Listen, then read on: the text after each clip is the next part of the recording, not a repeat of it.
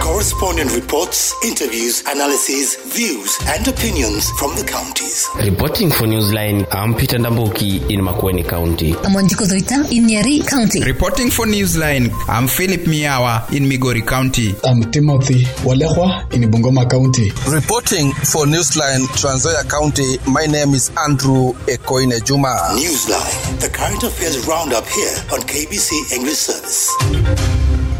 Coming up in the program tonight, be guided by your professional ethos. Kenyatta tells new KDF officers You are not just simply warriors at arms, but the unstinting personification of our national values. High Court declines to suspend Ministry of Health directives on COVID 19 vaccination rules. Students urged to desist from acts of indiscipline as they report back to school. We can do our best to correct the wrongs. The international scene at least 43 people killed and thousands displaced in Sudan intercommunal fights, UN confirms. Well, a very good evening to you. My name is Isaac Lemoka.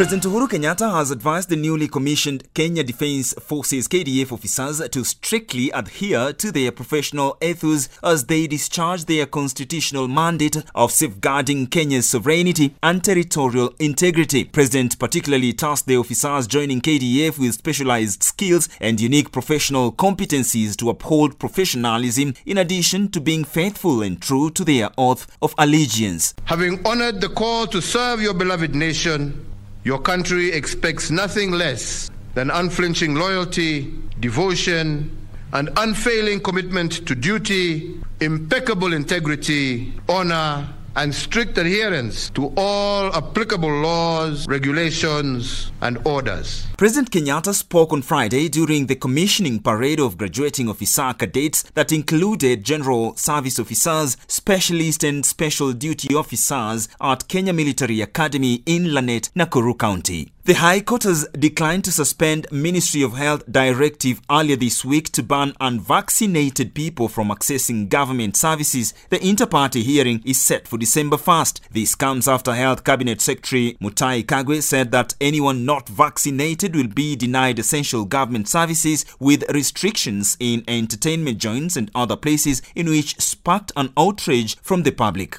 Currently, a total number of uh, 254,816 COVID 19 positive cases have been recorded in the country, with 5,332 people confirmed dead as a result of that deadly virus. However, a total of 6,700,134 vaccine doses have also been administered. As students report back to school after a short half-term break, they have been urged to desist from acts of indiscipline such as setting ablaze school properties, as parents and teachers are equally advised to provide guidance and counseling to students who are psychologically disturbed. Here is Odalo Fred with more. Mr. Ambrose Ochieng, who is a parent and also an education expert from Ugunja constituency in Siaya County, says parents and generally government have been bearing the cost of indiscipline cases in schools, cases that have been leading to acts such as setting ablaze school dormitories. It's not good at all for our country and in terms of education because again we shall have interruptions in education. We shall have massive interruptions when the students have to go home. Ochieng, who was speaking in a press conference in Ukwala Town, Ugenya Sub-County, touched on syllabus coverage in schools, adding that emergence of COVID-19 in the country brought a lot of interference in the sector of education. Remember, with Corona, the tuition time, learning time has reduced. Even this term, we only have 10 weeks and we cannot afford to lose more learning time. We want them in schools. We want to have them in school so that the syllabus is captured in the right way. It's wrong psychologically to subject learners to an examination when they have not covered the required syllabus. It is tantamount to academic torture. Reporting for Newsline KBC, my name is Odalo Fred Ouma, Siaya County. Still matters education. Education stakeholders in Kakamega County are urging the government to increase funding in education sector to meet the demands. Cyrus Ahonya with the details. Thanks. Speaking while donating books to various schools within Lurambi constituency, Professor Stanley Kainga said inadequate funding is destabilizing education sector.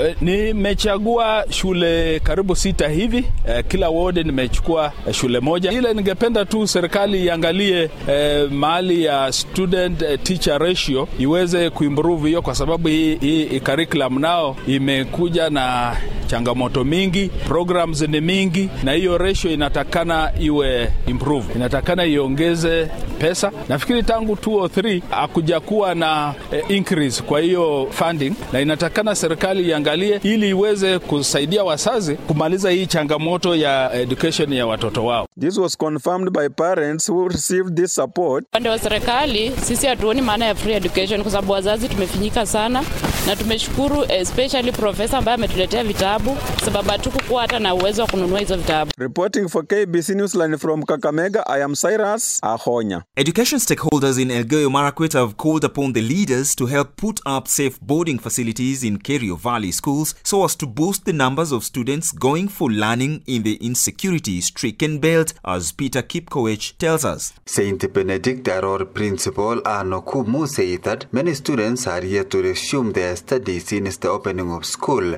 blaming insecurity in the area, saying that boarding schools are secure compared to day schools, are now calling for multi-stakeholder partnership in developing a secure learning environment for students and pupils. Kulikuwa na shida katika sehemu hii na watoto walikosa kufika katika shule hii kwa sababu ya changamoto ya vitu ambavyo vilikuwa vinatendeka. Kulikuwa na changamoto ya jamii ambazo zinaishi hapa, zilikuwa zinafarakana kwa namna moja au nyingine, na hivi kwamba majamii wakaweza kwenda katika sehemu nyingine, na hivyo basi inahitaji, iwapo tutakuwa na wanafunzi wengi, tunataraji kwamba tukuwe na mijengo mizuri, boarding facilities nzuri ambazo zitaweza kufanya wanafunzi waweze kuja katika shule hii. Reporting for Newsline, KBC English Service from Elgeyo Marakwet, my name is Peter Kipkoech.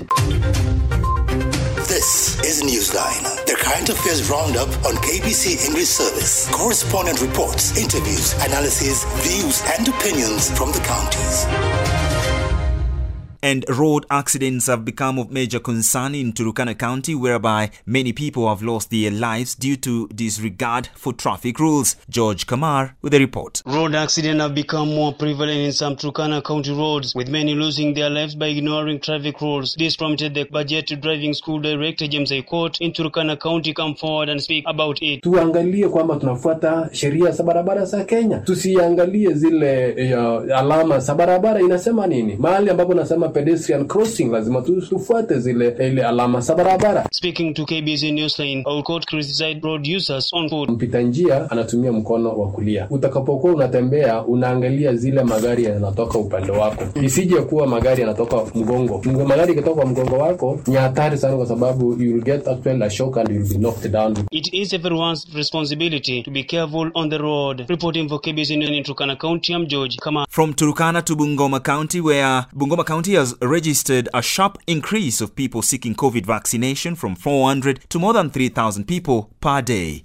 Timothy Walehwa is in Bungoma. County Executive Committee member in charge of health, Dr. Anthony Walela, has attributed the increase to the Health Ministry's directive about mandatory vaccination. Walela has said they plan to achieve a daily target of more than 10,000 people. Mpaka sasa tuko na watu elfu themanini na tisa ambao wamechanjwa hapa Bungoma County na adults katika Bungoma County is estimated wako elfu mia nane hamsini so karibu elfu mia saba bado hawajakuwa vaccinated. Tangu watangaze, tumeanza kuwa na an average of 3000 people vaccinated per day in the 62 centers, lakini target yetu ni ya kuwa saa hizi tuwe na watu elfu kumi ambao tuna vaccinate kila siku, lakini ni better than hapo awali ambao tulikuwa tunapata watu ambao wanakuwa vaccinated kuwa mia nne ama mia tano. Timothy Walekwa, Newsline KBS English Service, Bungoma. On the international scene, at least 43 people have been killed and thousands displaced in Sudan intercommunal fights, the UN has confirmed. Here is uh, Helen Wamboy with a roundup. Global headlines, global headlines